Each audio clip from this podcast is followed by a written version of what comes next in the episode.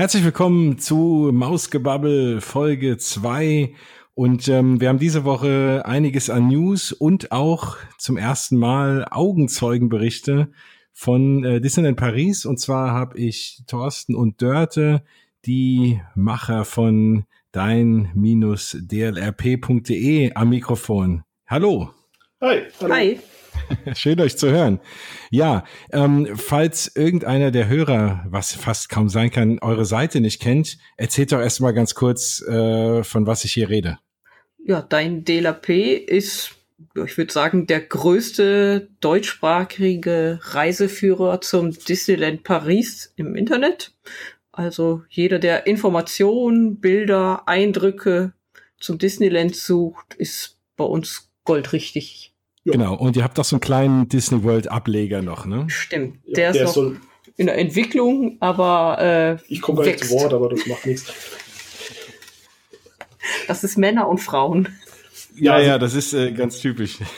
Also den Disney World Ableger haben wir gerade erst letztes, letztes Jahr gestartet und äh, der soll auch wachsen jetzt äh, nach und nach mit dem Hauptgrund für unseren Trip jetzt im, im November, Dezember, Fotos mhm. zu machen und dann, wenn dein DLP sein neues Design hat, was auch ansteht, dann wird auch der Disney World Reiseführer wachsen.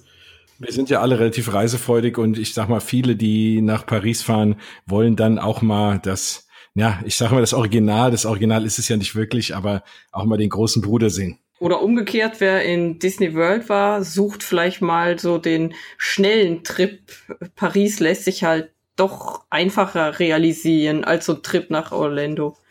Auf jeden Fall. Und es geht, glaube ich, vielen dann so, wie es mir auch ging. Ich kannte ja jahrzehntelang nur Orlando. Also, es klingt jetzt auch, da darf man sich ja nicht beschweren. Ähm, und hatte immer Sorge, nach Paris zu fahren, weil ich dachte, na ja, die schlechte Presse anfangs und ist das wirklich vergleichbar? Und bin sehr begeistert. Es gibt viele Rides, die sind sogar besser als in Orlando. Und ähm, also, es lohnt sich auf jeden Fall. Ja, also ich finde auch, also bei, bei den Rides hat, hat äh, Paris doch einiges voraus. Also die meisten, meisten Attraktionen, die den gleichen Namen tragen, sind meiner Meinung nach in Paris besser als in Orlando. Ausnahmen wie vieler Magic gerade neu, da reden wir ja gleich noch drüber.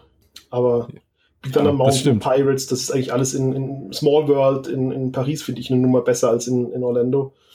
Absolut. Und äh, Phantom Manor, ähm, meine absolute Lieblingsattraktion dort ähm, ist natürlich auch noch um Längen besser als das Haunted Mansion. Ja, ja. da bin ich zwiegespalten. Ja, ich okay. auch. Also unentschieden. Story, ja, Storyline alles auf jeden Fall, vor allem auch die Einpassung in, in Sonder Misa ins ganze Umfeld. Genau. Ähm, aber mich überzeugen äh, die Attic und die Escher-Treppen im Haunted Mansion so, dass das es fast aufwiegt. Das stimmt. Aber es ist halt doch um einiges länger, ne, in äh, Paris. Ja. ja, das stimmt, ja. Ja, und, und klar, die Story, natürlich äh, vermisse ich so ein bisschen das Anstehen von Orlando mit den Grabsteinen und so. Und äh, das ist natürlich auch noch was anderes. Also ja, irgendwie eine Kombination wäre schön. Ja, das wäre perfekt, ja. Das genau. Ja, die perfekte ja, Lösung. Dann ähm, springen wir doch gleich mal nach Paris. Ihr wart ja vor kurzem erst da und äh, jetzt ist ja im Oktober das ganze Halloween-Thema gestartet. Erzählt doch mal ein bisschen, wie waren denn eure Eindrücke? Also ich war, fand sehr, sehr gut es ist wirklich eine gelungene Season.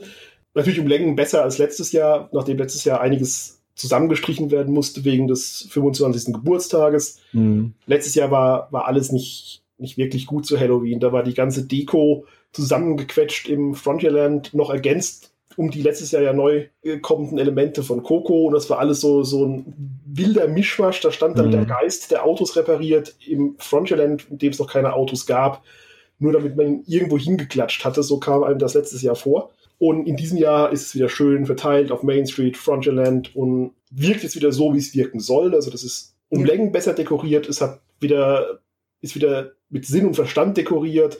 Und dadurch mhm. kommt gleich eine viel, viel bessere Stimmung auf. Und es gibt eine richtige Halloween-Parade, nicht diese komischen Dreiradgängen oder wie das da letztes Jahr hieß, die irgendwie so nichts mit Halloween zu tun hatte, außer dass die Figuren einen Kürbisumhang umgehängt bekommen haben oder so in der Art. Also, ja, also die, die Skeletons-Story, äh, Mini-Cavalcade im Frontierland war letztes Jahr auch, auch sehr ja, nett gemacht. Stimmt. Das fand ich jetzt nicht verkehrt. Das hätte sie durchaus auch dieses Jahr noch beibehalten können. So als Ergänzung hätte ich das echt noch gut gefunden im Frontierland, ja. Ja, aber es ist also jetzt wirklich wieder richtig Halloween und äh, macht um, um Längen mehr Spaß und die neue Cavalcade ist der Hammer. Die etwas ergänzte It's Good to Be Bad Show ist, ist wirklich unterhaltsam mit dem. Genau, die, die Cavalcade, ähm, da kann man sich ja, wenn man es jetzt aktuell nicht hinschafft, auch mal das eine oder andere Video vorher anschauen, ist ja so halb Parade, halb Dance Party und so, genau. oder? Mhm, ja, genau. Richtig. Also es ist, ist eine Parade mit, mit Wagen, die ganz normal mhm. die normale Paradenroute entlangläuft, wie auch die, die große Parade, zumindest bei der, bei der ersten Aufführung ähm, bei der zweiten Aufführung läuft sie dann in die Gegenrichtung. Und sie macht dann halt am Central Plaza einen, einen kurzen Stopp, wo dann äh, Showeinlagen auf den vier Bühnen sind, die zum Princess and Pirates Festival aufgebaut wurden. Ja, um den Central Plaza rum sind dann auch noch, auch noch äh, weitere Tanzeinlagen der Gruppen, die, die äh, nicht auf die Bühnen gehen. Also da gibt es unheimlich viel zu sehen. Und das sorgt auch dafür, dass du die, die Cavalcade eigentlich deutlich mehr als einmal anschauen musst, um wirklich äh, alle Elemente gesehen zu haben weil auch jede Bühne andere Tanzeinlagen hat mit anderen Charaktern und äh, ist clever gelöst, weil das automatisch Kapazität zieht, weil die Leute es mehr als einmal sehen wollen und das die Kapazität von Attraktionen dann natürlich weghält. Vor allem von Mickys Wagen sieht sensationell schön aus. Ja, der ist Hammer. Ja, der ist ja ganz neu jetzt aus Anlass von Mickys 90. Geburtstag. So wurde er jedenfalls angekündigt. Mhm. Und er ist wahnsinnig toll. Also mit dem Phantom und Melanie Ravenswood, die Anspielung auf Phantom Manor und dann Mickey, der als ja Magier auftritt und sich mehrfach umzieht. Also das ist super. Er zieht sich zaubert sich um. Ja. Nee, sorry, erzähl du. Nee, ich wollte nur sagen, er zieht sich nicht um, er zaubert sich um. Er ist ja schließlich ein Illusionist. Das ist so ein bisschen die Magie genau. behalten. Ja, gut. Ähm, es ist ja eigentlich aber gerade doppelt schade, dass jetzt, äh, wo dieser Bezug auch in der Parade oder Show da ist, halt Haunted Mansion doch länger zu ist als ursprünglich geplant. Ja, das ist wirklich, äh, sollte ja eigentlich Anfang Oktober wieder öffnen. Warum es dann doch so viel länger dauert, keine Ahnung. Hat sich aber ja schon Anfang des Jahres abgezeichnet, dass es viel länger dauern wird. Leider. Es, es, muss ja eigentlich aus, muss ja eigentlich geschlossen sein. Das äh, Phantom und Melanie sind ja auf dem Wagen. Die können ja nicht gleichzeitig ein fette Männer sein. Das stimmt. Nur ich habe übrigens Haunted Mansion gesagt, ja. Ja, stimmt. Ich glaube, genau. Leute wissen, was gemeint ist. ja, genau. Ja, stimmt. Auch das äh, würde ja in die Storyline passen. Ähm, es gibt ja auch immer nur einen Mickey. Genau. Ja. Aber ich hoffe dennoch, dass der Wagen beibehalten wird, wenn nächstes Jahr Phantom Manor wieder aufhat, dass sie den Wagen nicht direkt wieder aus der Cavalcade rausnehmen, sondern der ist so gelungen. viel zu schade. Der ja. ist super. Genau. Im Zweifel wird er sonst in irgendeinem anderen Park enden. Wobei er da hier wieder nicht so genau hinpasst, ja. Genau. Der passt, ja. der passt nach Paris und er ist meines Wissens nach aus das erste Auftreten von Phantom und, und Melanie außerhalb von Phantom Manor. Und äh, es ist ein echtes Highlight, das dahin passt. Vielleicht bleibt er ja auch bei der Weihnachtscavalcade in abgewandelter Form mit dabei. Ich könnte mir den gut vorstellen, dann eben mit Jack Skellington äh, drauf statt Phantom und Melanie während der Weihnachtsparade. Oh ja, und vor allem, das ist natürlich auch das Schöne an Phantom Manor. Das ist ja eine der wenigen Dinge, die äh, Paris für sich alleine hat. Weil äh, Disney tendiert ja gerade in den letzten Jahren dazu, immer wieder mal Attraktionen dann überall auszurollen ähm, ja. und dass dann überall irgendwie Teile von anderen Parks äh, wiederum stehen. Und deswegen ist das schon schön, mal was Eigenes zu haben. Ja, auf jeden ja, Fall. Also da, das ist zwar sozusagen Variation eines Themas, aber äh, es ist eine eigenständige Attraktion, die sehr wenig, also die, wegen ihrer Story halt ganz, ganz raussticht aus, äh, aus den anderen Anführungszeichen, Geisterbahnen, Geisterhäusern. Mhm. Genau. Ist immer schwierig, ne? Also das war so mein Problem auch in der ersten Folge, diese Eindeutschung von diesen ganzen Namen, ne, wie Attraktion und, und Geisterbahn, das trifft's ja irgendwie nicht so wirklich, ja? Nee, Geisterbahn denkst du an so eine schlechte China-Geisterbahn äh, vom Jahrmarkt oder so gerne ich den Park auch mag, aus dem Phantasialand. Ja. Ähm, ist nichts gegen Phantasialand, also hoffentlich kommen es keine bösen, bösen Reaktionen. Ich mag Phantasialand, wir haben Jahreskarte fürs Phantasialand, aber die Geisterbahn ist der Horror im doppelten Wortsinn. Was ja für eine Geisterbahn nicht so schlimm ist, aber äh, nicht so, wie ihr das meint. Genau. Nee, genau. Ja, so und dann ähm, haben wir ja in dieser Halloween-Saison auch eine neue Attraktion und zwar ja Mickey's Filler Magic. Ähm, ja. Das war ja so ein bisschen meine Befürchtung, Also ich, ich liebe Mickey's Filler Magic in Magic Kingdom. Ich weiß auch nicht wieso, da steht man nie lange an. Also ich habe immer das Gefühl, ich bin der Einzige, dem äh, das gefällt. Gut, ist natürlich auch, sage ich mal, ein äh, People Eater, da passen viele Leute in das Kino rein. Aber irgendwie finde ich das schön. Also ich liebe so den Zusammenschnitt aus den Filmen. Ich fand halt schön auch mal, das war ja äh, so die erste der 3D-Variante, auch äh, der von Mickey und Donald. Und äh, ja, also ich finde das sehr, sehr stimmig und es macht Spaß und gerade diese ganzen 4D-Effekte auch und diese riesen Leinwand ist ja so das, die das Ganze ausmachen. Ja. So, jetzt haben wir das Ganze so ein bisschen abgespeckter Form in Paris. Ähm, erzählt mal, wie sich das angefühlt hat und was hattet ihr davon? Also es ist Magic Light, würde ich sagen. Ultra Light. Ja. Mhm. Also es wird im Prinzip der Film gezeigt. Das Theater ist das äh, auf dem Stand von Honey, I Shrunk the Audience. Leider auch nicht instand gesetzt. Also, dass an manchen Sitzen die Effekte einwandfrei funktionieren und an anderen leider nicht. Ja, das fängt eigentlich schon vorher an. Der, der, die, der, die Pre-Show-Area, da ist ja überhaupt nichts gestaltet. Also, dass, dass das sich um Fila Magic dreht, äh, das merkst du nur am, am Gerede des Cast-Members vorne. Stimmt, äh, ja. Sonst ist da ja überhaupt, ja, die paar Schilder am Eingang, aber der, der, die Pre-Show ist lieblos tot. Äh, da läuft ja nicht mal was auf den richtiges auf den, auf den Bildschirm. Du hörst Mickey und Goofy, glaube ich, ist es im, im, Hintergrund sprechen, aber die werden nicht mal auf den, den Monitoren eingeblendet, geschweige denn, dass der Raum irgendwie passend gestaltet worden wäre.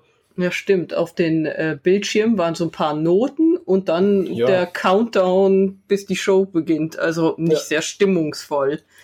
Also noch nicht mal zum Beispiel diese, sag ich mal, abgewandelten Filmposter, ne, die über Mickey's Filler Magic ja, nein, hängen. Gar nichts. Gar nichts. Gar nichts. Hm. Also der, der ist, der, im Prinzip sind die Bildschirme blau mit, ja, mit ein paar Noten drauf, ohne dass da drauf was passiert. Und dann sagt dir der Castmember, der vorne steht, im Prinzip halt nur, was dich erwartet und dass du bei den, an den Türen stehen bleibst, dass die irgendwann aufmachen. Ja, dann gehst du rein. Das Theater ist, wie Dörte gerade gesagt hat, vollkommen unverändert. Das war ja auch schon, als, als Captain EO zurückkam da wurden eigentlich auch einfach nur die Sachen von Honey I Shrunk the Audience, die damals beim Umbau, damals wurde es ja groß umgebaut, eingeführt wurden, wurden weiterverwendet. Und genauso ist es jetzt.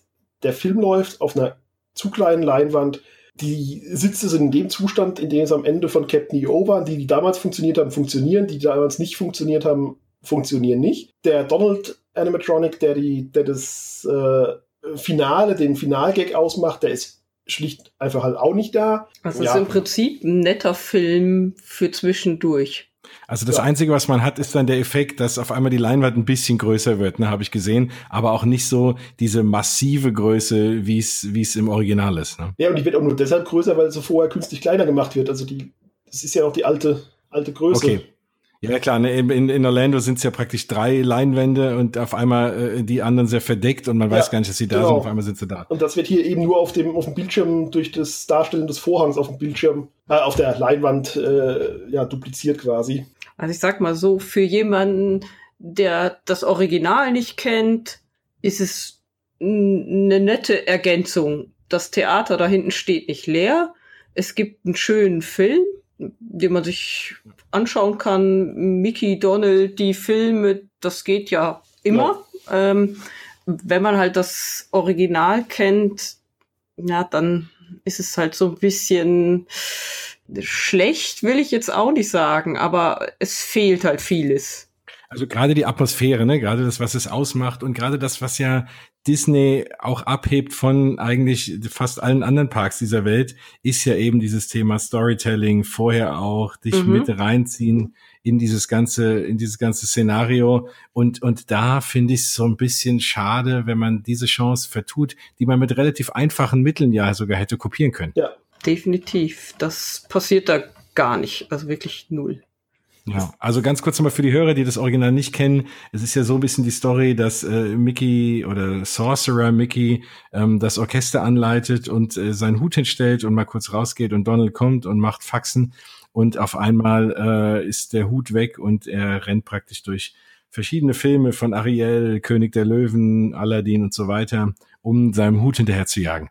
Mit den entsprechenden Liedern aus dem Film. Also trotzdem natürlich eine schöne Sache, aber klingt so, als wäre es wirklich nicht so ganz so rund, vor allem wenn man eben die Variante Magic Kingdom kennt. Aber trotzdem wenigstens Belebung von dieser Ecke da hinten, ne? weil Ja, klar, die, die ist echt so ein bisschen tot. Da Ja. läuft man sich ja so kaum hin. Und es ist auch wirklich so, es hört sich dann teilweise so negativ an. Also wenn man den Film nicht kennt, dann finde ich, es lohnt sich definitiv, den auch im Disneyland Paris anzuschauen. Ja, Aber eben mit der ähm, Herangehensweise, ich schaue einen Film. man, man soll vielleicht nicht, nicht unbedingt vergleichen. Du hast deinen Spaß dabei, wenn du reingehst, das ist gar keine Frage. Wenn man die Kenntnis von, von äh, Disney World oder die Leute, die es aus, aus äh, Tokio kennen mögen, da können wir jetzt nicht dazu. Wenn man das dann, dann rauslässt, dieses, dieses äh, Wissen, dann hast du Spaß dabei. Das ist gar keine Frage. Und die Leute, die, die wir getroffen haben, die die anderen Versionen nicht kannten, die sagten alle, oh, es macht doch Spaß, doch ein lustiger Film und ist doch unterhaltsam. Und das ist auch vollkommen richtig. Ja. Ist es, äh, habt ihr mal irgendwie Videos oder Bilder gesehen von der Tokyo-Variante von Filler Magic? Ist da, sag ich mal, die, das, die, die Q-Line beim Anstehen so wie in Orlando oder auch eher nackig? Äh, die ist deutlich besser gestaltet. Also da gab es Mhm. ja auch gerade jetzt bei Disney and More einen äh, ganz guten Vergleichsartikel dazu, der die Pariser Version in äh, Vergleich setzt mit, mit, ähm, mit Tokio. Und da sieht Tokio schon eine ganze Nummer besser aus, sowohl der Saal als auch, als auch die Pre-Show-Area. Ja, was, was man so sieht von äh, Tokyo Disney und Tokyo Disney Sea ist ja sowieso dann auch nochmal eine Reise wert und wahrscheinlich ein paar ganz eigene Folgen. Da hoffe ich, dass ich das irgendwann mal hinbekomme. Ja, Ja. wir auch. Ja. Muss, muss auch, äh, auch mal sein, ja. Also Lass uns das mal timen dann. Genau. Ja.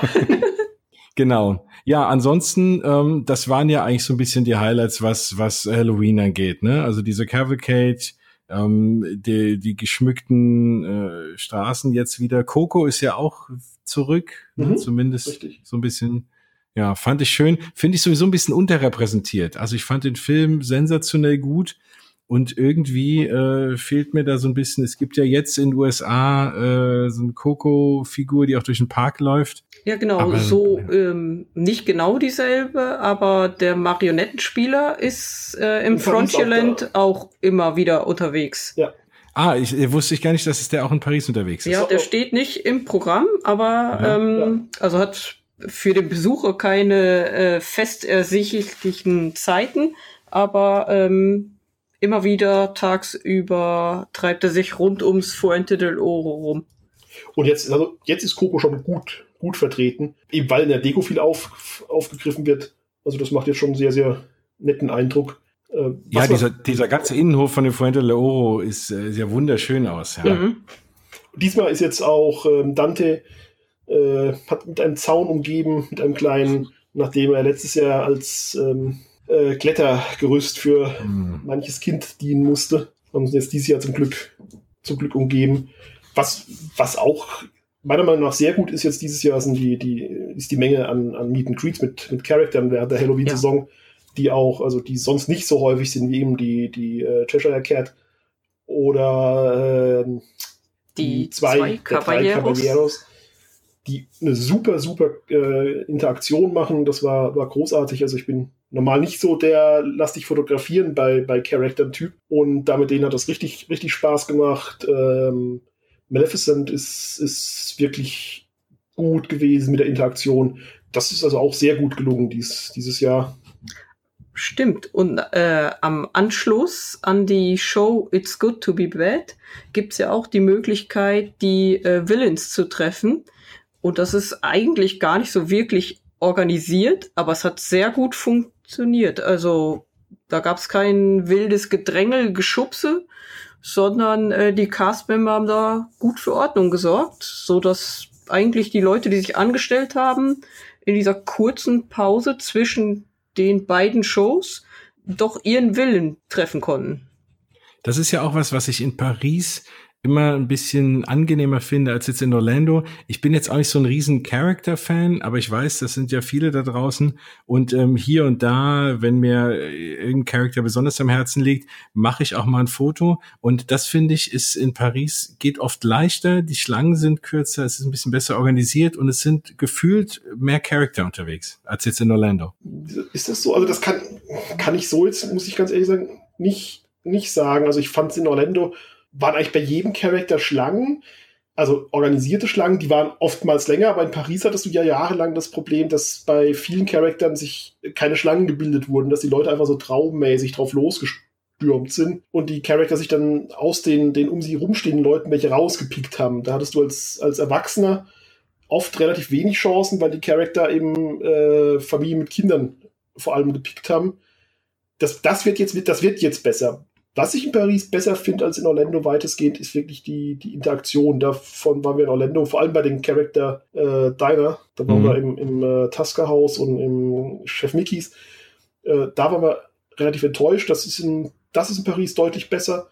Und äh, der Wille der, der Cast-Member, nicht nur die, die Fotopass-Fotos zu machen, sondern auch mit deiner Kamera zu fotografieren, sodass du deine eigenen Bilder kriegst. Das ja, genau, das stimmt. Ähm, gut, was ich dann doch meistens mache, ist einfach den Memory Maker abschließe, wenn ich äh, in, in Orlando bin und dann äh, reicht mir auch das, was natürlich die Cast-Member dort machen, weil es dann äh, über mein Magic Band ja, äh, direkt ja. gespeichert bekomme. Ne? Also hat, da finde ich diese Photopass-Option in Paris nicht ganz so toll, nee, weil einfach nein. die Auswahl nicht da ist. Ja, du hast keine Magic Shots, du hast an, an wenigen Stellen Fotografen dabei. Das, das ist in Paris, deshalb lohnt sich in Paris nicht. Also Orlando haben wir auch, ähm, aber haben halt auch gesehen, dass die, die, äh, da wo Fotografen dabei waren, wenn dann Leute eigene Fotos wollten, dass das eben nicht so gut geklappt hat. Und da gibt es in Paris eigentlich nie so, dass ein Fotopassfotograf sagt, hey, ich mache dir aber nur dein Foto mit deinem, wenn du einen Fotopass hast. Aber generell, genau. generell ist das in den USA äh, um, um Längen besser und da lohnt sich Memory Maker. Das, äh, der Fotopass in Paris lohnt sich dann,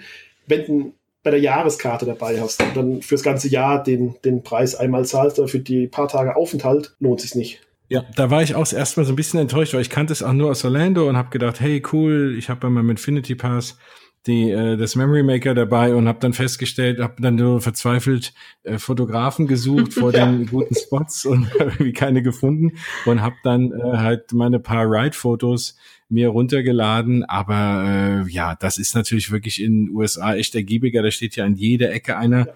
Und äh, da geht's auch immer relativ schnell und äh, da kann man auch was draus machen. Ich meine, das Ding kostet in Orlando 169 Dollar. Ähm, ich habe es gestern gerade gekauft für die nächste Woche. Und äh, ja, aber dafür bleibe ich dann auch echt bei jedem Fotografen stehen. Und man hat da natürlich den Vorteil, gerade diese Videofunktion in vielen Rides ist natürlich auch sensationell super. cool. Ja, gerade ja. Seven Dwarfs Mine Train. Oder Tower ähm, of Terror, das ist ja da ja. auch super.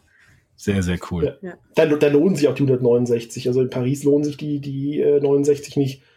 Das nee, würde ich auch sagen. Also wer die in seinem äh, Jahrespass nicht dabei hat, ja, würde ich nicht unbedingt. Oder wenn du jetzt wirklich ja alles mehrfach fährst und irgendwie Grimassen schneidest und verschiedene Bilder haben willst. Ja, ja gut, dann vielleicht, ja. Aber dann heißt, bei den wenigen Fotopassfotografen, die da stehen, heißt es dann im, im Sommer, es ist zu heiß. Bei, äh, mit den Gewerkschaften ist vereinbart, bei über 35 Grad oder über 32 Grad müssen sie nicht raus. Im Winter heißt es, oh, es ist zu kalt, das tut den Kameras nicht gut, deshalb können heute keine Fotopassfotografen stehen. Also es ist wie bei der Deutschen Bundesbahn. Mhm. Äh, es ist entweder zu kalt, zu heiß, zu nass oder zu trocken. Und dann sind an den wenigen Stellen, wo welche sein konnten, sind sie dann, oder sein sollten, sind sie dann trotzdem nicht. Also das ja, da können wir froh sein, dass es in Orlando die Regelung nicht gibt, weil dann wären die bei der Hitze genau, da irgendwie ja. drei Tage mehr drauf. Ja. Dann sind wir aber schon bei einem anderen spannenden Thema. Das, äh, also der Memory Maker oder das ist ja alles kostenloser Zusatz zum eigentlichen Eintritt. So, jetzt ähm, wer auch meine erste Folge gehört hat vor zwei Wochen, da habe ich es ja auch mal erwähnt.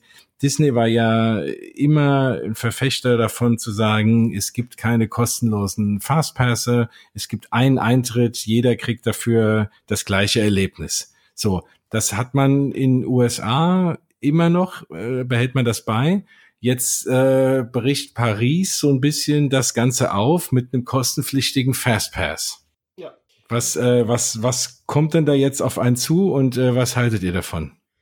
Also auf uns zukommt, ab dem 15. Oktober ähm, gibt es diese neuen bezahlten Fastpässe.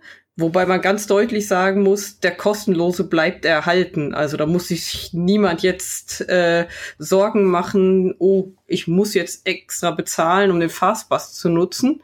Man kann.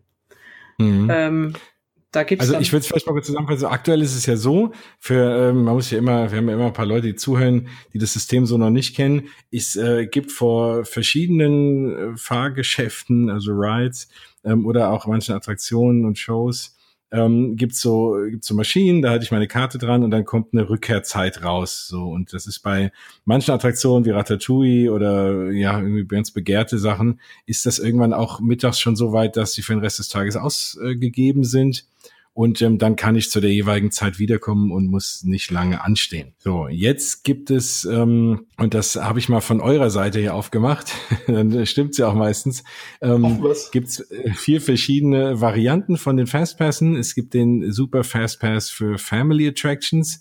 Da kann ich einmal Peter Pan, Buzz Lightyear und Ratatouille fahren kostet. Auch das wieder saisonal unterschiedlich. Da kommen wir auch nochmal gleich drauf. Walt Disney World hat ja dann auch eine eher saisonale Preisstruktur ähm, zwischen 30 und 45 Euro, was natürlich schon in sich nicht billig ist, ne, für drei Rides nicht anstehen zu müssen. Ja, das sind natürlich die drei, wo ich sonst relativ lang anstehe, aber das ist schon ein stolzer Preis. Dann gibt's noch äh, fürs gleiche Geld einen anderen, dann kann ich einmal Hyperspace Mountain, Rock'n'Roller Coaster und Tower of Terror fahren, wobei ich mir da überlege, die werden ja beide auch bald umgebaut. Da ist die Frage, habe ich dann nur noch ein Ride offen für das Geld? Und dann gibt's Ultimate Fast Pass One Time für 60 bis 90 Euro. Da kann ich alle Fast Pass Rides einmal fahren und ein Unlimited Fastpass für 120 beziehungsweise 150 Euro. Da kann ich alle Fastpass Rides den ganzen Tag in der Fastpass Anstehreihe nutzen und muss mich nicht äh, mit dem Rest anstellen. Richtig. Ja, also das wirft relativ viele Fragen auf. Die größte Frage natürlich, wie groß werden dann auch die Schlangen in den Fastpass-Lanes? Also ich, ich weiß, die Aufregung ist jetzt im Moment groß. Meine Behauptung ist, das wird sich eigentlich gar nicht auswirken. Okay. Einfach aus dem Hintergrund, dass ein paar Leute, die sich das leisten können, das kaufen werden. Das werden aber ganz, ganz wenige sein. Das wird äh, eine Klientel sein, die im Disneyland Hotel absteigt, da kannst du aber die Cast Club Zimmer schon mal rausrechnen. Du kannst alle Suiten rausrechnen. Ja, und so weiter, ja eh weil die eh den VIP-Fastpass haben. So, und dann bleiben ein paar hundert potenzielle Zimmer. Und nicht alle Leute, die im Disneyland Hotel übernachten, schwimmen im Geld. Da sind auch viele dabei, die sich das einfach once in a lifetime mal leisten wollen und da, dafür sparen. Die werden sich das auch nicht leisten können und wollen. So, dann hast du ein paar Leute. Und ich behaupte, dass das pro Tag werden das nicht mehr als 20, 30 äh, Leute, denen sich den, den, den Unlimited ja. äh, Fastpass holen, das wird sich nicht auswirken. Wenn wir mal einfach davon ausgehen, dass eine Attraktion, die, die äh, Headliner-Attraktion im Durchschnitt so eine Kapazität von, von, von 2000 äh, Fahrgästen pro Stunde haben. Teilweise ein bisschen mehr, teilweise ein bisschen weniger, mhm. aber das mal als groben Wert nehmen. Und der Disneyland Park zum Beispiel elf Stunden am Tag auf hat. Dann gibt es ein bisschen Ausfallzeiten, dann hängt zwar ein bisschen, aber dann hast du deine 19.000 bis 20.000 äh, Leute, die das am Tag fahren können. Und dann haben 50 Leute, vielleicht 100 Leute, wenn es hochkommt, den, den Fastpass, dann sind das 0,5 Prozent der ja. Leute, die das am Tag fahren können. Oder selbst wenn es das 250 sein, dann hast du, hast du ein Prozent der Leute, die das am Tag fahren können, machen das mit dem Fastpass. Und meiner Meinung nach wirkt sich das auf die Schlangen, wird sich kaum auswirken. Ja, ich denke auch durch die Preisgestaltung ist das doch recht abschreckend. Also, wenn man sich anschaut, äh, neun Fastpass-Attraktionen. Mir ist gerade aufgefallen, auf der Liste fehlen die fliegenden Teppiche. Ob da der Fastpass jetzt abgeschafft wird, die Automaten gibt's noch. Aber dann wäre der Ultimate Fastpass One Time neun Attraktionen in der Hauptsaison 90 Euro. Also jede Fahrt 10 Euro extra zum Eintritt. Mhm. Muss man sich auch leisten können und wollen. Das stimmt. Und ich finde jetzt mal außerhalb von jetzt in den äh, Knallferien oder um Weihnachten rum oder um französische Feiertage oder so, ist es ja jetzt auch wirklich relativ erträglich. Also ich krieg immer alles, was ich fahren will, auch in einem Tag hin. Ähm, und, und dann ist wirklich die Frage, äh, ja, will ich alles drei, viermal fahren? Okay, ne? Aber es ist jetzt nicht so, dass du sagst, du gehst hin und du kannst jetzt nicht alles fahren, was du fahren willst. Ja, eigentlich nicht. Ich glaube also, nicht, dass das, also geht uns auch nicht, wir sind jetzt nicht so die Vielfahrer, muss man dazu sagen, in, in Paris, weil wir halt doch relativ oft da sind. Also bei uns besteht der Tag weitestgehend draus, Kaffee zu trinken, irgendwo zu sitzen und sich ein bisschen umzuschauen hm. oder Fotos zu machen. Wir fahren an manchen Tagen nur drei, vier Attraktionen, deshalb ist es für uns ohnehin nicht, nicht so relevant. Aber wenn man es will, an abseits der Hauptsaison, genau wie du sagst, kriegst du das meiste ohnehin relativ gut durch. Und das ist noch mit ein Grund, warum sich nicht so viele Leute äh, einen der, oder schon gar nicht den Unlimited kaufen werden. Und ich sag mal, bei ja. der finanziellen Wo es sich halt lohnen würde, ist Crushes Coaster und da gibt's eh keinen Fastpass. Genau, richtig. Ja. Und, und, ich sage mal, bei der finanziellen Situation, der das Disneyland Paris ist, bin ich um jeden Euro, den die mehr an Kohle reinkriegen, froh.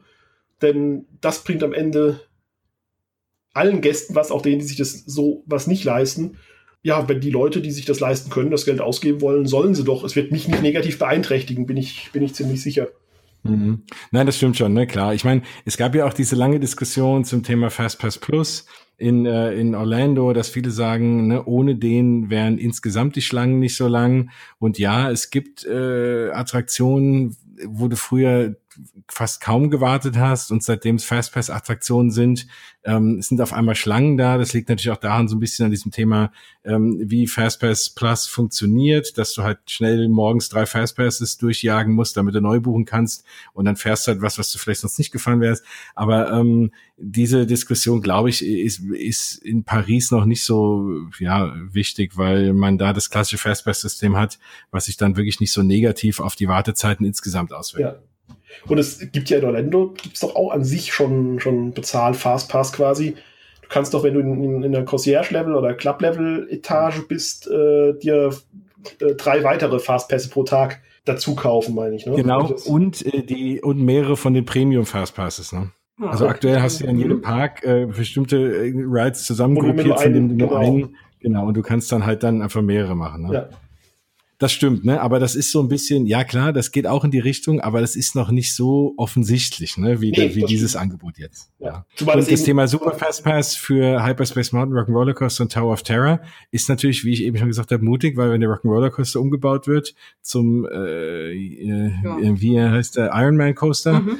und der Tower of Terror ja wahrscheinlich auch umgebaut wird. Ja, dann, aber, äh, ja, aber da wird nicht, Gut, im Moment wird die Fassade gemacht, aber, äh, aber das soll auch soll ein bisschen, bisschen wieder geschlossen äh, werden, ja. Ja, für ein paar Monate. Und vielleicht kriegt man dann, ja. darf man dann was anderes noch mitfahren, wobei das dann zum Thema Big Thrills nicht mehr unbedingt, unbedingt so passt.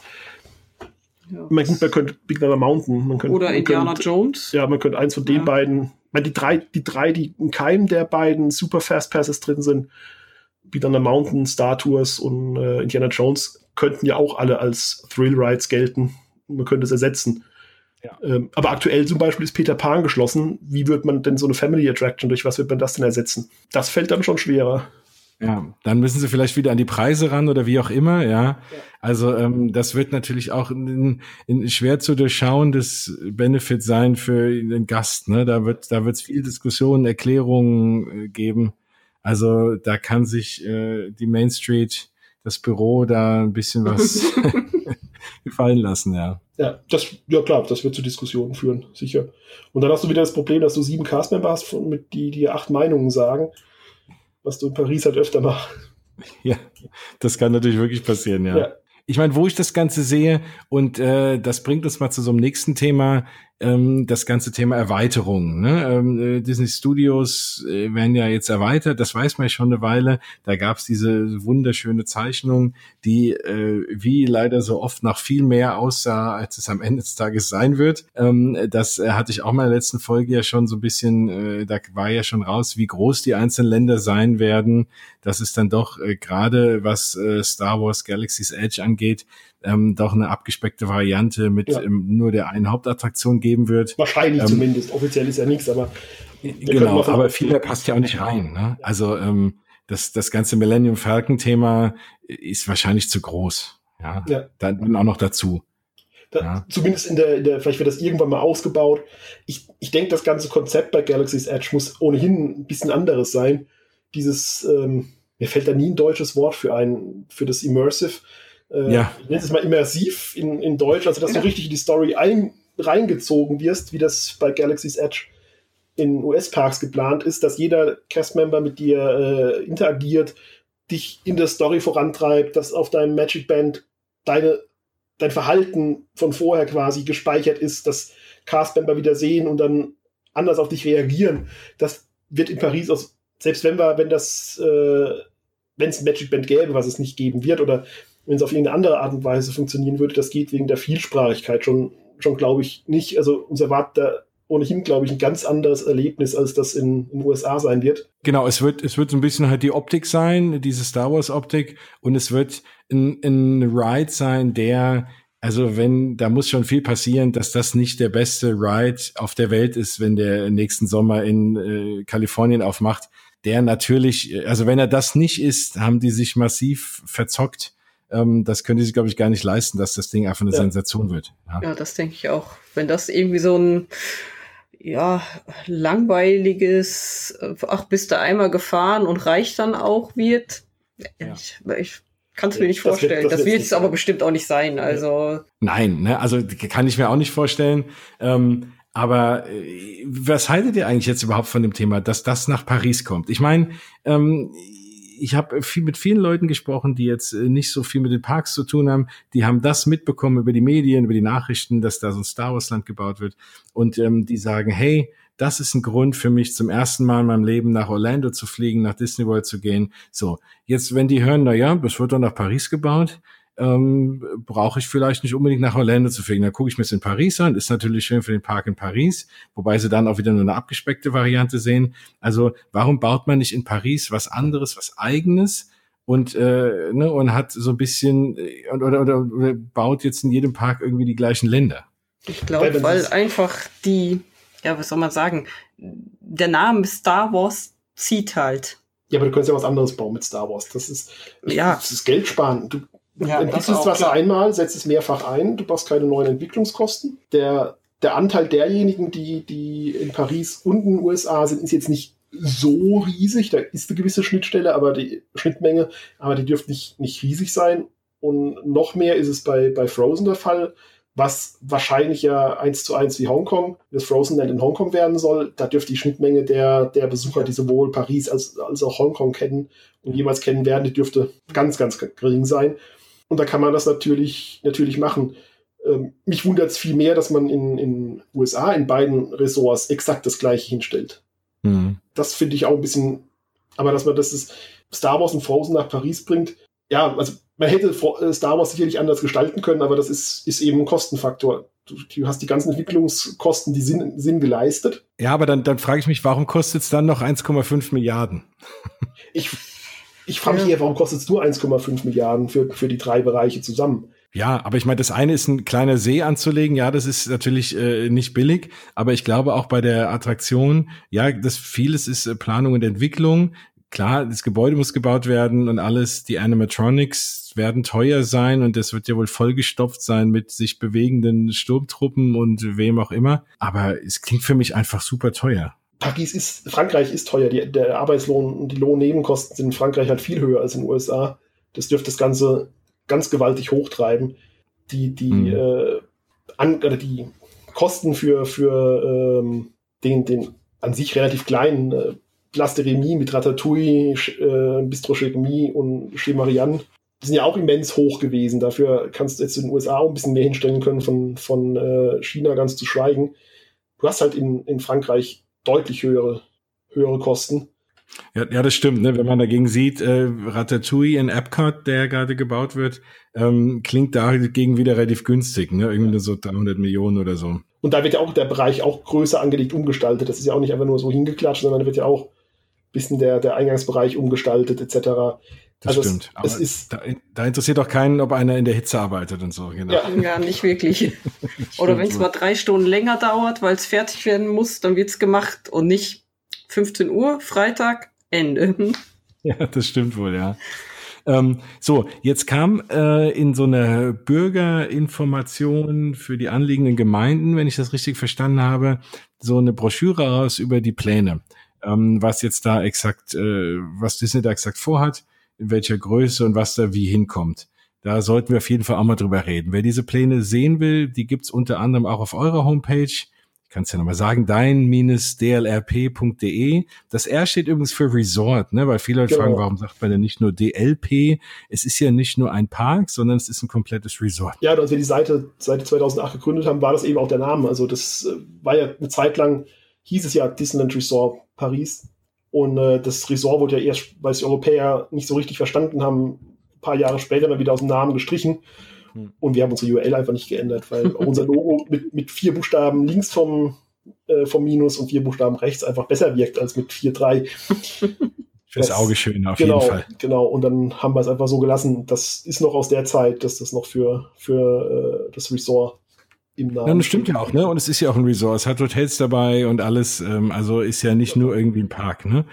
So, aber was, äh, was sagt ihr denn jetzt zu den Plänen? Also erstmal sieht man, wie klein dieser Bereich am Ende vielleicht wirklich ist. Und dann, äh, finde ich, ruckt er sehr nah an das Val d'Europe ran, also dieser Ort direkt nebendran. Wenn man da jetzt wohnt, ja, das Feuerwerk hört man auch schon, aber wenn man dann jeden Abend eine Show in, sage ich mal, Spuckweite hat äh, auf dem Wasser, das kann schon eine Belastung sein. Ja, Gut, vielleicht wird die Show ohne, ohne Feuerwerk gemacht, was dann an der Lautstärke schon einiges, einiges ändert. Vielleicht ist es eher eine, eine Lightshow à la Aquanura in Efteling oder was ganz anderes. Vielleicht ist es eine, wird's eine, wird's eine Show, die auch tagsüber laufen kann, eine, eine Wasserstunt-Show oder sonst irgendwas. Ist unwahrscheinlich, ich weiß, es war nur so, ein, so eine. Aber es wird, wird äh, leise wird es bestimmt nicht. Andererseits muss man eben aber auch sagen, die, die Pläne, die jetzt umgesetzt werden, entsprechen dem, was, was 1987 äh, grundsätzlich vereinbart wurde mit, mit äh, zwischen Walt Disney Company und äh, der französischen Regierung. Das heißt, wer dahin zieht, weiß eigentlich vorher, dass ein Ausbau auf Dauer kommen sollte und was ihn damit, damit erwarten kann. Es ist ja nicht so, dass, das, dass man da jetzt schon seit 30 Jahren wohnt, in den Bereichen des Val d'Europe, die dann angrenzend werden oder die fast angrenzend werden, sondern da wird ja keine alteingesessene äh, Bürgerschaft, die plötzlich einen lauten Park vor die Nase gesetzt kriegt, sondern das war von Anfang an Teil des, Teil des Plans. Ja, das stimmt. Ne? Und es ist ja ohnehin, wenn man sich mit der Historie so ein bisschen beschäftigt, es ist ja auch ein dritter Park äh, versprochen worden. Ja. Ja, ja.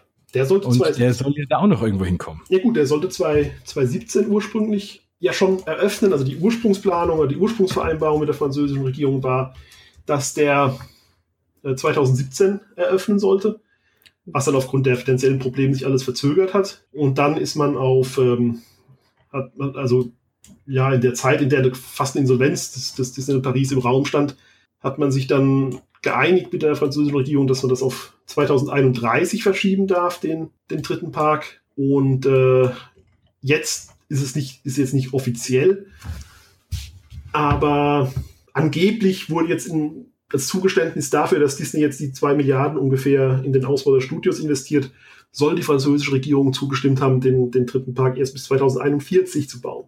Das ist eben, ja, also ich habe schon gesagt, ob ich das in meiner Lebensspanne, ich bin jetzt 41, noch, noch erleben werde, bin ich mir nicht so sicher. Wir fahren mit, wir fahren mit dem Rollator durch den äh, dritten Park. Ja, genau. genau. Ja.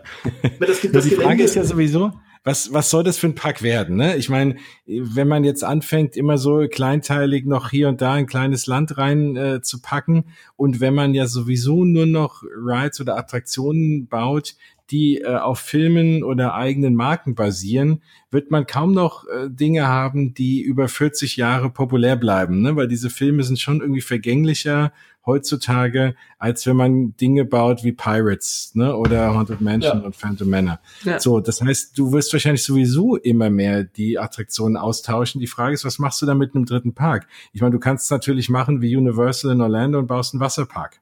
Aber äh, das braucht man natürlich bei dem Wetter hier in der Gegend auch nicht unbedingt. Jetzt, also, das den, An den Anforderungen nicht, nicht, nicht genüge, genügen würde, weil es ursprünglich ja hieß, drei Parks plus ein Wasserpark müssen gebaut werden. Mhm. Das, deshalb soll ja ursprünglich ähm, Typhoon Lagoon gebaut werden als, als, ähm, als Wasserpark. Da hat man jetzt eventuell diese Lösung gefunden, dass man das, ähm, die Aqua Lagoon von Village La Tür als Wasserpark verkaufen kann und das nicht, nicht mehr bauen muss. Für den dritten Park, was da kommen soll, ich glaube, also was Disney nicht machen wird, meiner Meinung nach, ist sich ein zweites Desaster erlauben, wie bei der Eröffnung der Studios als zweiten Park, der nicht mal ein Halbtagespark war, als er eröffnet hat. Denn das, das Ressort war gerade finanziell ein bisschen dabei, auf, auf die Beine zu kommen. Und dann kam der zweite Park, der, ja, und dann gingen die ganzen finanziellen Probleme genauso los, wie sie 92 angefangen hatten, haben sich quasi wiederholt, weil äh, Kosten eben da waren, aber er eben nicht die Leute reingebracht hat, die, äh, die angedacht waren und auch gar nicht reinbringen konnte, weil er die Kapazität gar nicht hatte. Ja. Das wird man beim, beim dritten Park mit Sicherheit nicht machen. Und das, das Land, das für den dritten Park zur Verfügung steht, ist immens groß, was da freigehalten wird, immer noch der Bereich. Also der ganze Bereich zwischen äh, Boulevard de Parc und dem Boulevard de l'Europe, der dann an, an Manille-Ancre und ans Val de France grenzt, der ist ja ungefähr zweieinhalb Mal so groß wie der Disneyland Park. Hm. Ähm, also möglich ist da alles. Was am Ende sein wird, ich habe ehrlich gesagt überhaupt keine Ahnung. Da können ja, ich meine, deswegen verschiebt man es ja auch noch. Nach aktuellen Zahlen. genau. Ja. Naja, eben. Also bis, äh, genau, 2040, ähm, da fließt noch viel Wasser äh, die Seine runter. Ja. ja. Und wie gesagt, also ob das dann wirklich, wenn, vielleicht, vielleicht wird es auch irgendwann geht es auch bergauf und vielleicht passiert es dann doch schneller. Aber ja, und da, bis dahin wird sich auch im, im Massengeschmack noch ganz, ganz viel ändern, dass man da vielleicht auch ganz andere Konzepte dann auf ganz andere Konzepte setzt. Äh, Klar, vielleicht läuft man dann auch äh, komplett jeder mit einer äh, Virtual Reality Brille durch ja, den kompletten Park wirklich, oder ja? wer ich, weiß, ich, was ich, ich hoffe ja, ist. Ich hoffe es ja nicht. Ich will nicht ein Charakterfoto haben, wo ich da so eine blöde Brille aufhabe. ja, das stimmt wohl. Ja, vor allem für mich als Brillenträger funktioniert das eh immer nie so ganz. Ja. Nee, das ist, das haben wir was gemeinsam. Ja, genau. da ist schon 3D oft schwierig, ja, aber das geht dann mittlerweile so langsam. Ja, nein, also es, wir, wir sind gespannt, ne, dass äh, die ganze Expansion wird eine tolle Sache und ähm, so nach und nach in den nächsten Jahren fertig. Wie gesagt, es hängt auch so ein bisschen dran, wie Galaxy's Edge einschlägt, wenn es nächstes Jahr dann aufmacht. Zuerst ja in Kalifornien im Sommer und dann im Spätherbst in Orlando, wobei Spätherbst kann auch kurz vor Weihnachten sein. Das werden wir uns mal anschauen. Ich bin sehr gespannt jetzt. Also nächste Woche, ich werde sofort in die Studios rennen und äh, Slinky Dog fahren und irgendwie, um über die Mauer zu gucken und äh, mir den Bauvorschritt anzuschauen. Ähm, und werde mal gucken, ich andere Foto knipse und dann mal auf eurer Seite teile. Ja, klar. klar. Also das schauen wir uns dann mal an. Ähm, was wir sonst noch als Thema haben, weil jetzt ist ja schon fast 50 Minuten rum, man muss ja auch nicht alles verbraten. Äh, die Leute wollen uns ja öfter mal zuhören. Ganz kurz noch das Thema Preisstruktur in Walt Disney World. Mhm. Ähm, da kam ja jetzt auch raus, dass es ähm, jetzt für unterschiedliche Tage unterschiedliche Preise gibt. Das hat man in abgespeckter Form in Paris ja schon. Ähm, jetzt in Disney World ist es jetzt komplett differenziert. Also da gibt's irgendwie acht oder neun verschiedene Beträge. Und ähm, dann muss ich aber auch äh, diesen Pass innerhalb von ein paar kurzen Tagen äh, nutzen. Wenn ich den verlängern will, zahle ich auch wieder Geld. Das macht's natürlich für jemanden, der sich nicht so mit der Systematik auskennt, echt schwer dahin zu fahren. Also jetzt kann man sagen, gut, ist, das ist mittlerweile kein Park mehr, wo einer mal jetzt in sich ins Auto setzt oder ins Flugzeug und sagt, ich fliege da jetzt mal hin und gehe da morgens hin und kaufe mir ein Ticket und laufe da rein und lass mich von allem überraschen. Aber so dieses komplette Planen mit wann, welche Tage und Fastpass Plus und jedes Restaurant muss ich mir ja schon 30 Tage vorüberlegen, weil ich sonst keinen Platz mehr kriege. Ja, wie, wie, wie seht ihr das? Ne? Wie, wie schafft das der normale Mensch, der nicht so involviert ist, wie wir das jetzt sind, das meiste aus seinem Urlaub zu machen? Ganz viele schaffen es gar nicht. Ja, die fahren also, einfach hin und stehen da und schauen einfach mal, was ist Fastpass? Oh, ich musste ein Restaurant reservieren? Hm, gibt's halt nur einen Hotdog bei Casey oder so in der Art.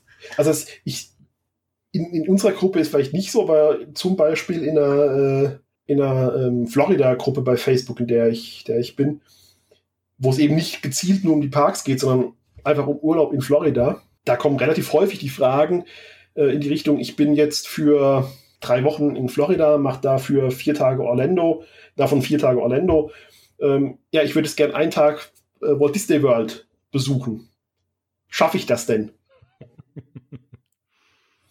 ja, fun funktioniert natürlich nicht. Dann kommt aber auch, auch Fragen wie, ja, wir fliegen am Dienstag, sind in Walt Disney World und jetzt habe ich gelesen, da gibt es sowas wie Fastpass. Wie kriege ich den denn? Das geht, glaube ich, ganz, ganz oft dann bei so Leuten, die einfach, ach, wir machen es als Teil einer Reise und dann da geht das, glaube ich, ganz oft, ganz oft schief, äh, das, das ganze System zu, zu äh, durchsteigen. Ja, das ist die Frage, sind denn diese Leute nicht dann eher am Ende enttäuscht? Ne? Also, also irgendwie äh, mache ich da nicht eher Menschen, irgendwie fahre ich die nicht sauer, ähm, ne, als dass es mir irgendwie was Positives bringt. Ich, ich glaube, dass es da auch Leute gibt, die, die enttäuscht sind. Gibt andersrum Leute, die, die von, von dem ganzen Vorplan und dem System begeistert sind. Also wir waren äh, vor unserem ersten Disney World Trip äh, total skeptisch und dachten, äh, Fastpass Plus, was für ein Schrott. Ähm, das andere Wort mit SC habe ich mir gerade verkniffen, weil es ja vielleicht auch Kinder hören. Im Nachhinein muss ich echt sagen, das ist, ich finde das System super. Ich finde es besser als in Paris. Ich finde find die ganzen Systeme besser als, als in Paris, weil ich eben nicht gerade bei äh, Filler Magic raus bin, dann, oh, ich könnte jetzt einen Fastpass für ähm, Big Thunder Mountain brauchen, lass mal hinlaufen, komme da an und sehe, oh, die sind ja schon aus. Sowas vermeide ich. Ich kann, kann alles strukturieren. Äh, was ich vielleicht ein bisschen störend finde, ist diese lange Vorreservierungszeit und ja, das mit den Tickets jetzt, mit der, mit der neuen Preisstruktur. Also, wenn wir hinfliegen, wir machen es dann ohnehin so, dass wir dann jetzt auch wieder zweieinhalb Wochen, nächstes Jahr drei Wochen da sind, da gehen wir eigentlich quasi fast jeden Tag in einen der Parks, auf uns jetzt keine Auswirkungen haben. Für andere Leute, die dann das, das ähm, Eintagesticket, das ist ohnehin äh, datenbasiert, datumsbasiert, haben, ist auch nicht so wild. Beim Zweitagesticket ist das, finde ich, schon ein bisschen, ein bisschen schwerer. Das musst du dann von vier Tagen aufgebaut haben wenn du da in und um Orlando vielleicht innerhalb von einer Woche mehrere Sachen besichtigen willst, du willst SeaWorld machen, du willst äh, Universal machen, du willst Discovery Cove machen, äh, du willst Disney machen, dann musst du schon anfangen zu planen, was du genau an welchem Tag machst, damit das Ticket nicht, wenn du es am ersten Tag nutzt, dann am fünften Tag verfallen ist. Ja, das macht schwieriger, das definitiv, Nimmt dir halt ja. weiterhin Flexibilität raus. Ähm, dann fällt dir plötzlich auf, oh, ich will das Holy Land Experience machen sage das nur, weil ich mir das mal anschauen wollte. Bibelfreizeitpark interessiert mich einfach mal. Das nimmt natürlich ein bisschen, bisschen Flexibilität raus. Was ich jetzt nicht verstanden, muss ich selbst sagen, und überhaupt noch nicht verstanden habe, ist, diese, dieses neue Schema geht ja nur bis zu 10-Day-Tickets. Ja. Was mit den, den 14 bzw. 21 äh, Tagesoptionen ist. Obwohl ich schon fast glaube, für so einen langen Zeitraum lohnt sich ja schon fast ein Annual Pass. Ich denke, dass sie auch festgestellt haben, dass äh, die Leute sich dann irgendwie einen Annual Pass geholt haben mag, mag sein, in den USA gab es ja sowieso das 21-Tagesticket in der Regel nicht. Das musste man ja Stimmt. über UK immer kaufen. Ja. Ja, das also nee, ich denke auch, wenn ich wirklich so lange da wäre äh, und vor allem wie ihr, packe ich zweimal in so einer äh, Einjahresspanne, dann äh, macht so ein AP schon Sinn, ne? weil es ja noch den einen oder anderen Discount und sonstige Dinge ja. bringt, ähnlich also, wie in Paris. Das, das lohnt für uns jetzt zum Beispiel auf jeden Fall, deshalb werden wir es auch machen. Es hat allerdings auch einen Nachteil, mit dem, mit, wenn du nicht auf Disney-Gelände bist, kannst du, äh, wenn du einen Annual Pass hast, ich glaube, für sieben Tage am Stück Fastpass vorreservieren. Und eben nicht, wenn du dann drei Wochen bleibst, eben nicht ah. für, die, für die drei Wochen. Wir machen es jetzt zum Beispiel so, wir haben uns jetzt ein 21-Tage-Ticket gekauft, reservieren damit unsere, weil wir jetzt diesen, diesen Trip Offsite sind, reservieren damit dann für die 21 Tage, oder wir sind nur 18 da, aber für die Zeit reservieren wir unsere, unsere Fastpasses dann und tauschen es dann vor Ort um in Annual Pass. Dann werden, werden deine Fastpässe nicht gestrichen, die du mehr als sieben Tage hast. Sondern das wird dann übertragen und bleibt erhalten. Da kannst du ein bisschen tricksen. Das ist der Na Nachteil eben von, wenn du gleich am Anfang Annual Pass hast und extern übernachtest. Nächstes Jahr sind wir on-site im, im Old Key West. Da ist dann ohnehin egal, weil wir für den ganzen Aufenthalt reservieren können. Genau, dann auch weit im Voraus und dann klappt's vielleicht sogar äh, mit den äh, spannenden Attraktionen, ja. was Fastpasses angeht, äh, wie Flight of Passage und so weiter. Ich hoffe es ja. mal stark. Ja, ich meine, das Schöne daran ist natürlich schon, klar, mir hat es schon Spaß gemacht, jeden Tag dann, äh, ich gucke jetzt hier drauf, ich weiß jetzt genau, okay, äh, nächsten Montag, 10.25 Uhr, äh, fahre ich Soren in Epcot. Ne? Ja. Äh, klar, kann ich mich freuen und, und kann schon überlegen, was will ich wann fahren. Ähm, das, das bringt ja vorab so ein bisschen Urlaubsgefühl auch. Ja. Ja, bei der Planung, ja klar, das wenn man sich da erstmal einmal mit zurechtgefunden hat, macht es doch noch Spaß. Ja absolut. Ja. Aber klar, nee, für stimmt. spontanen Besucher ist das natürlich schwierig. Also wirklich schwierig. Ja, die stehen entweder drei Stunden in der Schlange oder können halt die, die absoluten Headliner im Moment nicht, nicht fahren. Also wenn du wirklich, ja, angenommen, du bist jetzt in Florida im Urlaub und dann ist mal Wetter schlecht oder wie aktuell äh, das Riesenproblem mit Red Tide, dass du eigentlich in vielen Bereichen gar nicht vernünftig ins Wasser kannst, vor allem an einer, einer äh, Golfküste hin. Und dann, oh, können wir in die Parks gehen das geht dann bei Universal problemlos. Wenn du da schnell sein willst, kaufst du dir noch einen Expresspass. Bei Disney sind dann die ganzen guten Fastpässe natürlich schon weg, wenn du dich spontan entscheidest. Das ist, macht es natürlich schwieriger als Universal. Und so Leute sind dann eventuell für Spontanbesuche dann doch eher bei Universal besser beraten als, als bei Disney. zu Disney gehen, ja.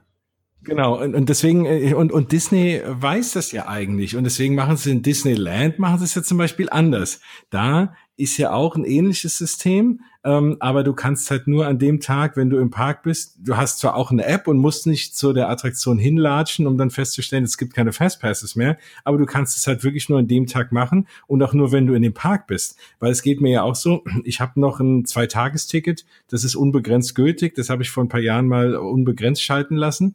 Und ähm, so, da könnte ich jetzt jederzeit reingehen und könnte mir jetzt für in 30 Tagen ein Fastpass für irgendeinen Ride buchen, obwohl ich gar nicht im Park gehe. Und ähm, der ist dann komplett geblockt. Und ich glaube, dass es gerade bei den äh, Hauptattraktionen auch Leute machen und äh, die Fastpässe ja. dann einfach komplett verfallen. Das, das kann sehr gut sein. Kann passieren. Ja. Das, ja. das, ähm, also, aber in, in äh, Anaheim mit dem Max Pass ist doch aber auch so, dass du nur dann über die App buchen kannst, wenn du bezahlst, oder? Das stimmt. Ja, das kostet extra. Deswegen meine ich so eine, eine Mischung aus dem Ganzen. Ne? Zwar schon, dass das mit zum Ticket irgendwie gehört, aber ähm, dass man es dann halt, wenn man morgens in den Park reingeht, bucht man sich schnell seine Fastpasses und fertig. Ja? Ähm, aber dann kann man halt wieder keine Premium-Varianten verkaufen für äh, Club-Level und sonstiges. Und es ist stark davon abhängig, wie du deinen Urlaub verbringst. Ich habe oder wir hätten zum Beispiel äh, ein großes Problem, wenn es nach einer, danach gehen würde, dass du im Park sein musst, um buchen zu können, weil wir gerne auch im Urlaub auch in Parks ausschlafen. Mhm. Das ist in, in Paris aktuell das, das äh, große Problem mit der Line Bertie App für, für einige Charakter in, in Studios. Da musst du im Prinzip in dem Moment, in dem die Lines öffnen, 9.45 Uhr zum Beispiel, musst du reservieren, ein, zwei Minuten, dann sind die Slots für die Meet and Greets innerhalb von einem Tag weg. Das funktioniert mhm. aber nicht, wenn du noch in deinem Hotel bist.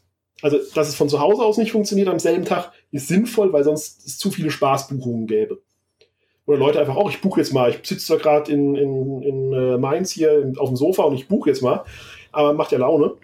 Ähm, das ist gut, dass das nicht funktioniert, aber dass es nicht mal dann funktioniert, wenn ich noch in meinem Zimmer im Newport Bay Club sitze. Oder beim Frühstück. Weil das, weil das GPS so äh, eng geschaltet ist, die Erkennung, das eben nur geht, wenn du innerhalb der Grenzen des Parks bist oder vielleicht auch beim World of Disney Store. Das finde ich dann wiederum, wiederum schwierig, weil ich mir gern morgens Zeit lasse. Du musst quasi zum, zum Rope Drop im Park sein, um eine Chance zu haben. Über die Line Bertie App was zu buchen, ja. Ja, ja, ja klar, ne? Also ja, vielleicht ist es am Ende einfach so, ist, ist keins passt irgendwie für jeden, ja. Richtig, ähm, das stimmt. Und, äh, dann ist es so und ich meine, ähm, am Ende des Tages helfen diese ganzen Dinge natürlich auch ähm, Disney bisschen auch ihre ihre Schichtpläne zu optimieren, ihre Wartungszeiten zu optimieren, was ja für uns alle als Besucher am Ende des Tages auch wieder gut ist und sich vielleicht auch positiv auf die Wartezeiten dann auswirkt. Ja, also natürlich für Disney ist es, ist es für die Planung ist es sehr sinnvoll. Es ist natürlich auch sehr sinnvoll, um die, um die Bewegungswege der, der Gäste ordentlich zu analysieren. Ähm, Und auch in gewisser Weise zu steuern. Also ja. dadurch, äh, wie man diese Fastpass-Geschichten in Epcot und Animal Kingdom ist es ja auch, was man wie zusammen buchen kann und so weiter, wird ja schon vorgegeben, in gewisser Weise, wie du dich dann bewegst. Nee, absolut, ne? Und äh, also im Zweifel, ja, alles, was äh, den Parks an Planungssicherheit bringt, bringt uns ja als Besucher auch was. Ne? Ähnlich wie du ja vorhin meintest, wenn die da ein paar Euro mehr verdienen, uns in die Parks stecken, ist ja für uns alle schön. Richtig, ja. ja. Also ich finde, Fastpass Plus ist, ich kenne das System, das MaxPass-System ist ja auch jetzt noch recht neu in Anaheim nicht. Ich kenne jetzt Paris und ich kenne Disney World äh, Fastpass Plus. Ich finde Disney World das System für meinen oder für unseren, unsere Art des Aufenthalts, wenn du drei Wochen oder zweieinhalb Wochen, zwei Wochen bleibst und das alles ganz entspannt von zu Hause planen kannst, dann trotzdem morgens mal vielleicht noch an den Pool gehst oder äh, entspannt bist, äh, finde ich persönlich besser, als im Park holen zu müssen, wo dann nicht das Risiko eingeht, dass äh, der erste verfügbare Fastpass vielleicht um 18 Uhr ist, wenn ich den um 13 Uhr hole. Oder bei Attraktionen wie Peter Pan ist er dann eben schon weg, wenn ich um 13 Uhr reinkomme. Die Chancengleichheit für alle Arten von Ur oder für viele Arten von Urlaub ist meiner Meinung nach größer bei Fastpass Plus. Ja, ja, jeder hätte ja theoretisch die Chance, sich rechtzeitig zu informieren und zu buchen. Gut, hätte auch jeder die Chance, ja. rechtzeitig früh aufzustehen ja. und nicht so lange zu pennen, wie ja. er ist. Ja. Genau. Aber informieren ist leichter und ist irgendwie urlaubsfreundlicher. Genau. Und es gibt ja auch Leute, äh, muss ja auch Gründe geben, äh, diesen Podcast zu hören, auf eure Seite zu gehen und sich irgendwie ein bisschen zu informieren, dem Thema zu beschäftigen. Das, äh, sonst wäre es ja auch langweilig. Abgesehen davon äh, möchte ich mein Magic Band gar nicht mehr missen. Also äh, ja, ich, ich, wünschte, ich bin jedes Mal kurz davor, das auch in Paris anzuziehen. wäre schön, wenn es das geht. Also Magic Band finde ich, finde ich klasse. Du, du äh, musst keine Angst mehr vor irgendwelchen Taschendiebstahl haben oder sonst irgendwelcher Kram. Du brauchst ja nichts mehr. Du brauchst ein Band und es ist Genau, und ich habe letztes Mal, und das ist auch das Schöne, wenn du ähm, on Property wohnst, also auf dem Disney-Gelände in einem der Disney-Hotels in Walt Disney World, ist es ja wirklich auch so, dass du dann dort deine Kreditkarte hinterlegen kannst, die wiederum mit deinem Magic Band gelinkt ist. Genau. Und ich habe es auch mal einen Tag gemacht und habe komplett mein Portemonnaie zu Hause gelassen und hatte wirklich außer meinem Handy und meinem Magic Band nichts dabei und habe sämtliches Essen und Snacks und Souvenirs und alles übers Magic Band gebucht. Super. Ja, finde ich genauso. Ja, man muss nicht darum gucken, oh, oh wo ist mein Portemonnaie? Habe ich es noch in der Hosentasche oder im Rucksack? Ist es rausgefallen? Hm, egal, du hast dein Band um den Arm und das merkst du, wenn es weg ist. Also es macht, es macht die, die, die uh, On-Ride-Fotos viel einfacher ja. über das Fern-RFID, dass du erkannt wirst. Ähm, musst dich nicht irgendwo anstellen und dann das Foto auf dein Ding buchen lassen, auf deine Karte oder ey, also ich finde, das ist, natürlich macht Disney das auch aus Eigennutz, weil sie wirklich den, der Besucher zum richtig gläsernen Besucher wird. Mit, mit Bargeld und äh, alles händisch machen hätte Disney viel weniger Kontrolle drüber, das ist, das ja, ist klar, aber klar. mir persönlich ist das das der Komfortwert dann, ja. Ja. ja, und es tritt natürlich auch noch mehr dieser Kreditkarteneffekt auf, dass man sagt, ach jo, ich hänge mal hier mein Ball dran und, und hier ja. und da. ne? Und äh, dann war auch noch Food and Wine Festival. Ähm, ach, ja. Und dann habe ich doch bei dem einen oder anderen Stand mehr gegessen, als ich es vielleicht sonst getan hätte. Ja, ja, ja klar. Das, das ist einfach leichter. Das stimmt, was auch zum Vorteil von Disney ist und zu deinem Nachteil. Ja, genau, ne? Aber, aber dafür hatte ich mehr Genuss. Genau. Was wiederum für deinen Vorteil ist. Also. Das stimmt. ja, das habe ich diesmal auch gut getimt. Äh, nächste Woche ist ja auch noch Food and Wine in Epcot, ähm, was für mich auch äh, immer ein absoluter Highlight ist. Ja, also ist wenn man mal nach Epcot fährt, ist äh, die Zeit des Food and Wine Festivals aus meiner Sicht echt immer die schönste Zeit. Ja, also da ist auch, auch da ist die Pariser Variante leider kein, kein Vergleich zu. Nein da habe ich auch, äh, das, das war auch ein Grund, warum ich mich da noch nicht hingetraut habe zu der Zeit, weil ich irgendwie dachte, oh nein, ich vergleiche es dann mit Epcot und äh, bin dann eventuell enttäuscht. Das wärst du. Ja. Ja, aber das ist doch ein schönes Thema für einen unserer nächsten Sendungen. Dann erzähle ich, wie es diesmal bei Food and Wine in Epcot war und ihr erzählt mal, wie es äh, bei äh, der Variante in Paris war. Aber nur unter der Bedingung, dass du unsere Pizza spendierst, die wir dann parallel essen. Das macht nämlich Hunger, wenn du darüber redest. Sehr gut. Dann nehmen wir es in einem Raum auf und mampfen eine Pizza. Oder so, genau. ja, dann würde ich mal für heute sagen, äh, vielen Dank.